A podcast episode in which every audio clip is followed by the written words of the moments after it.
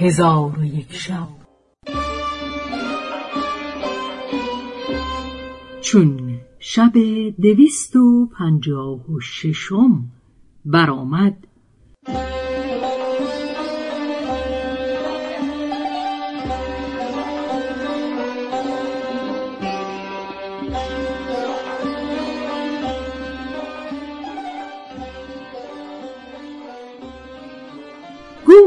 ای ملک جوانبخت. دخترک به علاءالدین گفت چون فردا از سوی شهر رسول پیش تو فرستند و قاضی و پدرم تو را گویند که زن خود را طلاق بگو تو به ایشان بگو در کدام شهر جایز است که من وقت خفتن تزویج کنم و هنگام بامداد طلاقش گویم.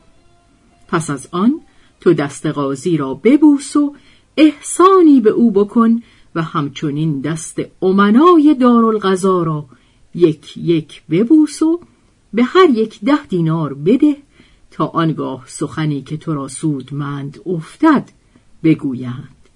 و اگر کسی بگوید که چرا طلاق نمی‌گویی و هزار دینار و استر و جامه را نمی‌گیری تو به او بگو که هر موی دخترک به نزد من از هزار دینار خوشتر است و هرگز طلاق نگویم و زر و استر و جامه نستانم و اگر قاضی با تو بگوید مهر ادا کن بگو مرا اکنون مکنت ادای مهر نیست. پس قاضی و شهود با تو مدارا کنند و تو را مهلت دهند. علاءالدین با دخترک به گفتگو بودند که ناگاه رسول قاضی در بکوفت علاءالدین به در آمد. رسول گفت قاضی تو را همی خواهد و پدر زن تو در نزد قاضی نشسته. آنگاه علاءالدین نیم دینار در کف رسول بنهاد و به او گفت در کدام شرع جایز است که وقت خفتن تزویج کنم و بامدادان طلاقش بگویم؟ رسول گفت در نزد ما هرگز جایز نیست و اگر تو به شرع نادان باشی مرا وکیل خود گردان. پس هر دو پیش قاضی بیامدند. قاضی به علاءالدین گفت چرا زن را طلاق نمی‌گویی تا آنچه شرط کرده ای بستانی؟ علاءالدین پیش رفته دست او را ببوسید و پنجاه دینار به دست او بگذاشت و گفت یا مولان القاضی به کدام مذهب است که من وقت خفتن تزویج کنم و هنگام بامداد بی رضا طلاق دهم؟ قاضی گفت طلاق بی رضای شوهر در هیچ مذهب از مذاهب مسلمانان جایز نباشد. پس پدر دخترک گفت اگر طلاق نخواهی ده هزار دینار ادا کن. علاءالدین گفت سه روز مهلت ده. قاضی گفت سه روز مهلت کفایت نکند. ده روز مهلت باید داد و با علاءالدین شرط کردند که پیش از ده روز یا مهر ادا کند یا طلاق گوید. و به این شرط از محکمه بیرون آمد و گوشت و برنج و روغن و سایر خوردنی و نوشیدنی گرفته به خانه رفت.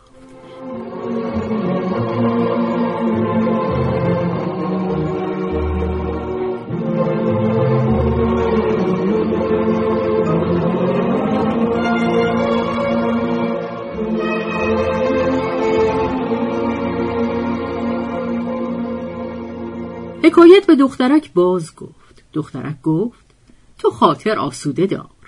در غیب خدا را بسی کار هاست.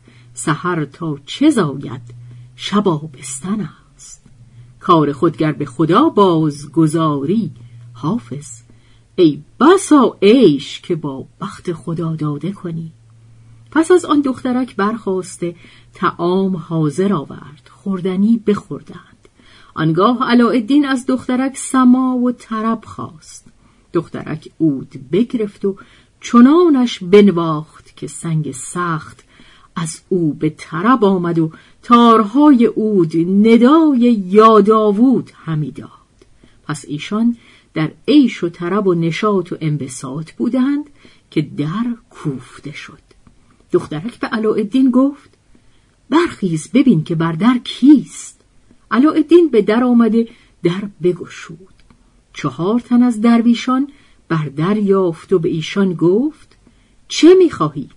گفتند یا سیدی ما درویشان و غریبان شهر هستیم و روان ما را قوت و قوه از سماع اشعار نقض است و مراد ما این است که امشب را در نزد شما به عیش و شادی به روز آوریم.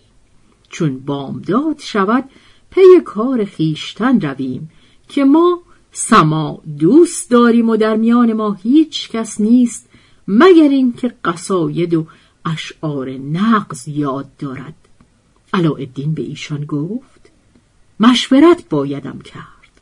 پس به نزد دخترک بازگشته او را بیاگاهانی دخترک گفت از برای ایشان در بکشای پس در بکشود و ایشان را آورده بنشانید و تهیتشان گفت و تعام حاضر آورد. ایشان نخوردند و گفتند در آن بساط که منظور میزبان باشد شکم پرست کند التفات بر معکول.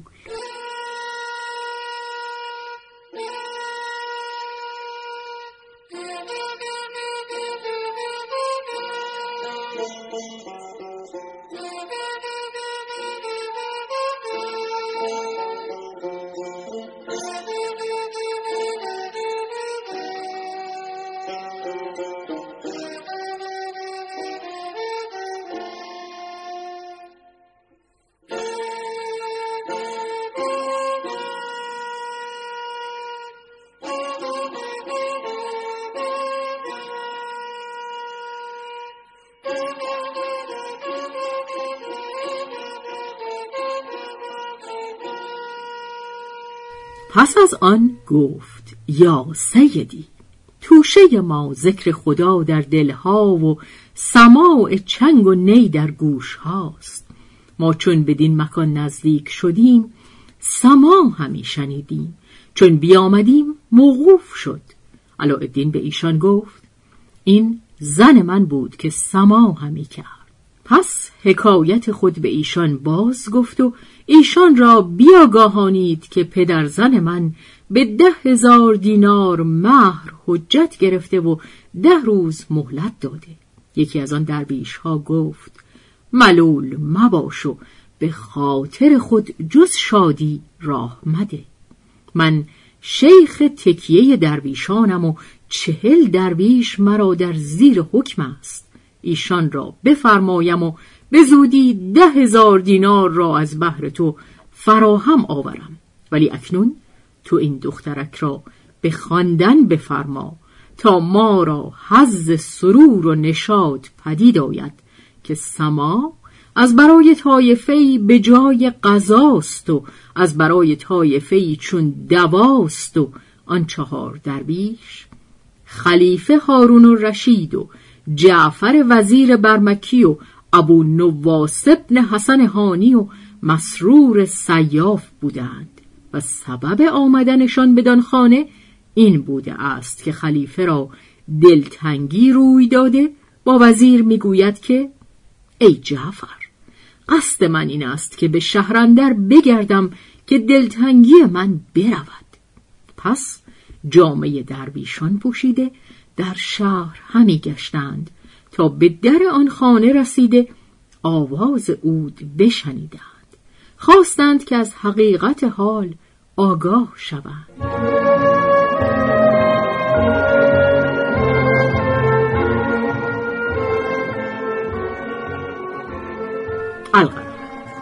آن چهار درویش شب را به عیش و نشاط به روز آوردند چون بامداد شد خلیفه صد دینار به زیر سجاده گذاشت و علاءالدین را دلداری بدادند و از خانه به در آمدند. چون دخترک سجاده برچید یکصد دینار به زیر سجاده یافت و به شوهر گفت این زرها بگیر که اینها را در زیر سجاده یافتم. درویشان این را به زیر سجاده گذاشتند. پس علاءالدین زرها گرفته به بازار رفت و آنچه خوردنی ضرور بود خرید. چون شب دوم برآمد علاءالدین شم روشن کرده با دخترک گفت دراویش ده هزار دینار که وعده کردند نیاوردند ولکن ایشان خداوند مال نیستند که وعده به جا توانند آورد. پس در گفتگو بودند که درویشان در بکوفتند. دخترک به علاءالدین گفت در به روی ایشان بگشا. علاءالدین در بگشود. ایشان به خانه اندر آمدند. علاءالدین گفت ده هزار دینار حاضر آورده اید یا نه؟ گفتند هنوز پدید نیاورده ایم ولکن باک مدار. فردا الله از برای تو کیمیا بپزیم. اکنون تو زن خیش را به خواندن و اود زدن بفرما که دل ما را به نشاط اندر کند که ما سما را دوست داریم.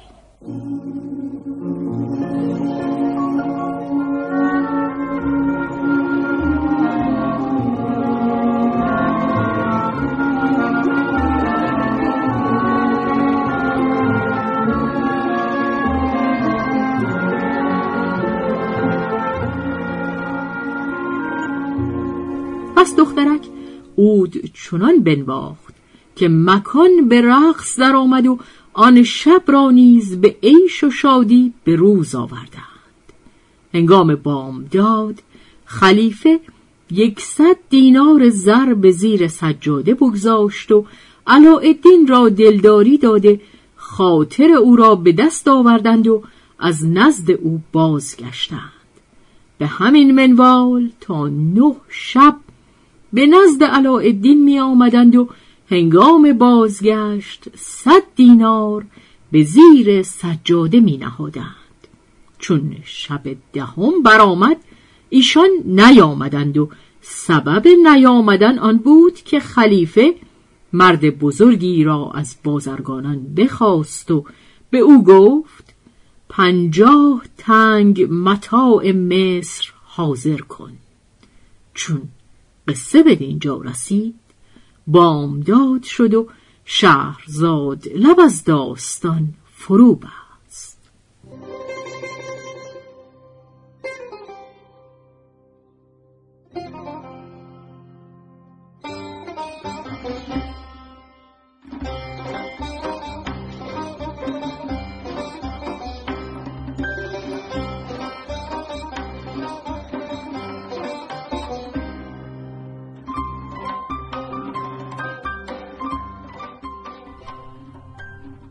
روایت شهرزاد فتوهی. تنظیم از مجتبا میرسمیعی.